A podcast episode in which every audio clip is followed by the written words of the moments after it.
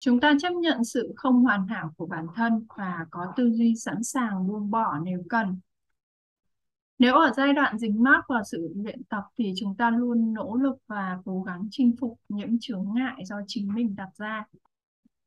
Đôi khi thì còn tạo áp lực cho chính mình. Thì ở giai đoạn này, giai đoạn thứ hai, chúng ta hiện diện hơn và linh hoạt hơn trong việc thực hành. Chào mừng các bạn đến kênh podcast Mai So Việt Nam Sangha. Đây là nơi chia sẻ những cảm nhận và trải nghiệm trong quá trình thực hành Ashtanga theo phong cách Mai So. Mình là Hiếu Trần, luôn sẵn lòng lắng nghe và chào đón bạn tại không gian này. Chào các bạn ngày thứ bảy tươi sinh. Chủ đề tuần này sẽ nói về trải nghiệm và hành trình của một người tập Mai So lâu năm Lâu năm ở đây chúng ta có thể tính là từ 10, từ 7 đến 10 năm trở lên. Và trước tiên chúng ta đến với phần đầu tiên. Sự dính mắc vào luyện tập.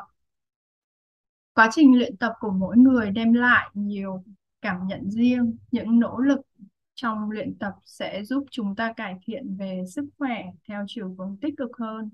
Nhưng khi cơ thể đã quen với một mức độ luyện tập thì chúng ta dễ rơi vào vết xe đổ đó là tạo ra các chuyển động giống nhau hàng ngày như một thói quen để duy trì vận động và việc thực hành của chúng ta không còn như trước nữa. Lúc này thì chúng ta đang bị dính mắc vào sự luyện tập và để việc thực hành kiểm soát chúng ta. Có những người mắc kẹt lại ở giai đoạn này khá lâu trước khi thoát ra và bắt đầu chặng đường tiếp theo của hành trình. Để nhận ra và thoát khỏi tình trạng dính mắc vào luyện tập thì chúng ta chúng ta luôn phải hiện hữu với quá trình thực hành của mình. Đến một lúc nào đó, những người tập mai so lâu năm sẽ nhận ra rằng họ đang luyện tập với một lối mòn và đây cũng là lúc mà họ nhận ra họ cần phải linh hoạt và thay đổi việc luyện tập của mình thói quen luyện tập mỗi ngày sẽ cho chúng ta sự cam kết kỷ luật nhưng nếu việc này diễn ra trong một thời gian mà không có sự thay đổi thì nó lại chính là một sự cản trở chúng ta hãy cho phép bản thân thay đổi môi trường luyện tập hoặc là học từ một người thầy mới để có cách tiếp cận và cảm nhận mới nhằm phá vỡ đi vòng tròn an toàn trong luyện tập của mình. Tuy nhiên, với có những sự thay đổi sẽ không theo ý muốn của chúng ta, mang lại cho chúng ta cảm giác không thoải mái. Nhưng quan trọng là chúng ta phải tạo cơ hội cho cơ thể mình thích nghi với những điều mới. Đa phần với những người luyện tập mai so đủ lâu, họ có thời gian trải nghiệm, họ sẽ linh hoạt cho việc luyện tập của mình thì họ nhận ra và vượt qua được giai đoạn dính mắc này. Phần thứ hai, giai đoạn luyện tập về nhận thức cơ thể.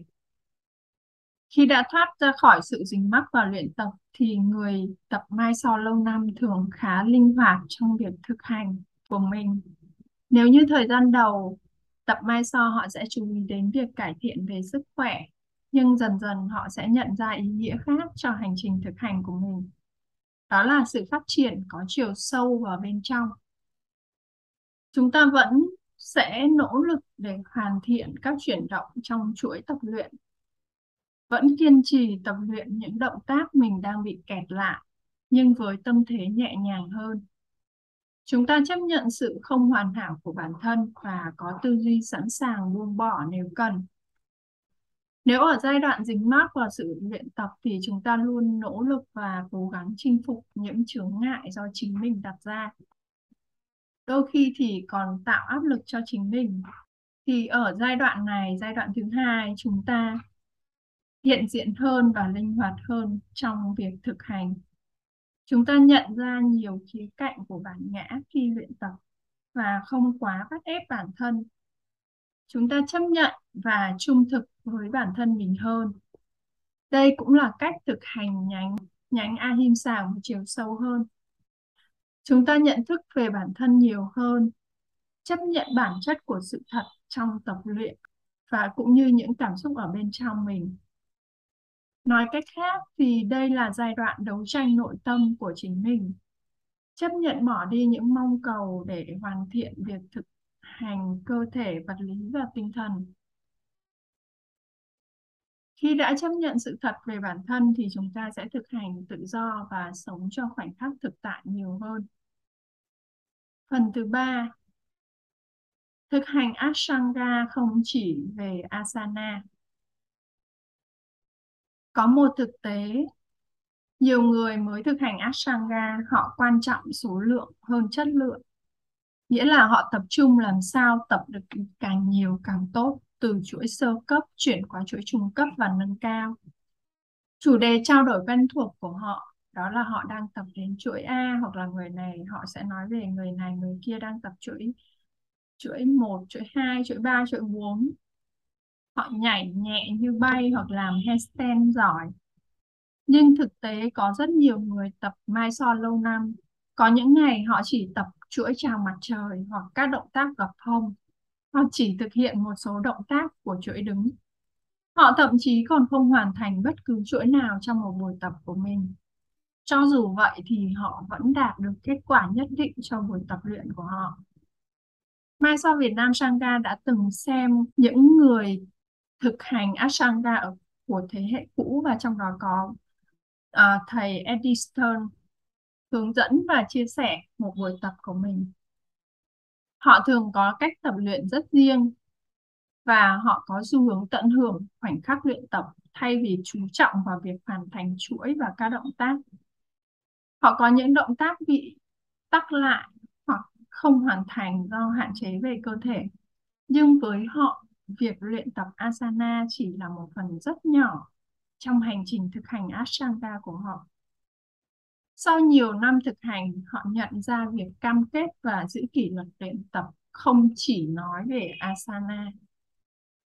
Với một số nhà hành đạo tại Ấn Độ thì họ được cho là thực hành Ashtanga nhưng họ chưa bao giờ tập một động tác nào trong chuỗi Ashtanga trừ tư thế ngồi hoa sen. Họ nói về triết lý yoga, về hơi thở, về sự tập trung, về thiền định. Đối với họ, việc luyện tập các tư thế trong chuỗi Ashtanga để đạt những mục đích về tập trung và thiền định. Và có một số người họ còn bỏ qua luôn bước luyện tập về cơ thể vật lý.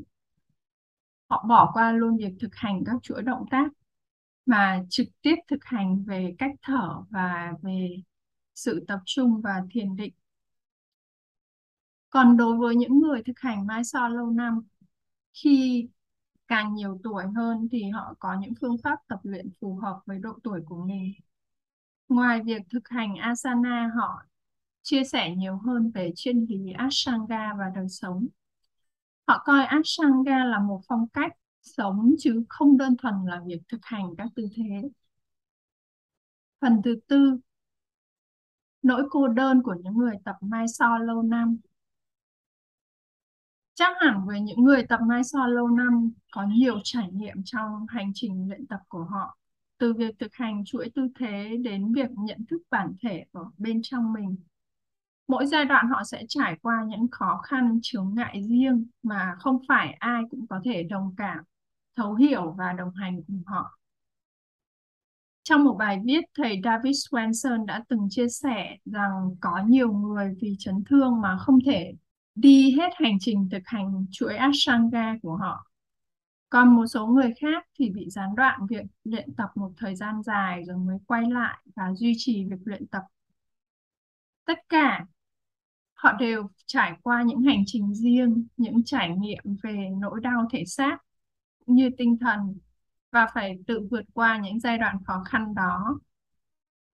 Tất nhiên họ có thể chia sẻ những trải nghiệm này với người thầy hoặc những người bạn tập nhưng về cơ bản họ vẫn là người phải tự mình vượt qua những chặng đường khó khăn này trên hành trình luyện tập Ashtanga của mình. Và khi vượt qua giai đoạn này thì họ tìm ra con đường luyện tập cho riêng họ, không để việc thực hành kiểm soát mình. Họ nhận biết và chấp nhận bản thân tốt hơn, không còn bị cảm xúc bên trong chi phối mình nữa. Họ có thể cô đơn nhưng nhưng họ cảm nhận được sự tự do và linh hoạt trong việc luyện tập của mình. Họ vẫn cam kết và kỷ luật với việc luyện tập như một cách chăm sóc cơ thể vật lý và tinh thần hiện diện nhiều hơn đồng thời nhận thức ở bên trong nhiều hơn Mai so Việt Nam Sangha vừa tổng hợp những thông tin về trải nghiệm của những người thực hành Mai so lâu năm. Bản thân Mai so Việt Nam Sangha thì chưa tự nhận mình là người tập Ashtanga lâu năm, nhưng có thể sẽ tham khảo những thông tin trong chủ đề hôm nay như một hành trình mà mình sẽ trải qua trong chặng đường luyện tập Ashtanga Mai so sắp tới của mình. Và Mai so Việt Nam Sangha hy vọng chủ đề của tuần này sẽ đem đến cho các bạn một góc nhìn thú vị. Chúc các bạn một cuối tuần nhiều sức khỏe và an vui. Cảm ơn các bạn đã lắng nghe chủ đề hôm nay. Nếu có bất cứ ý kiến phản hồi nào, đừng ngần ngại chia sẻ với mình theo đường dẫn bên dưới phần mô tả và đừng quên bấm theo dõi, follow, subscribe kênh của mình. Xin chào và hẹn gặp lại các bạn vào 9 giờ sáng thứ bảy tuần sau.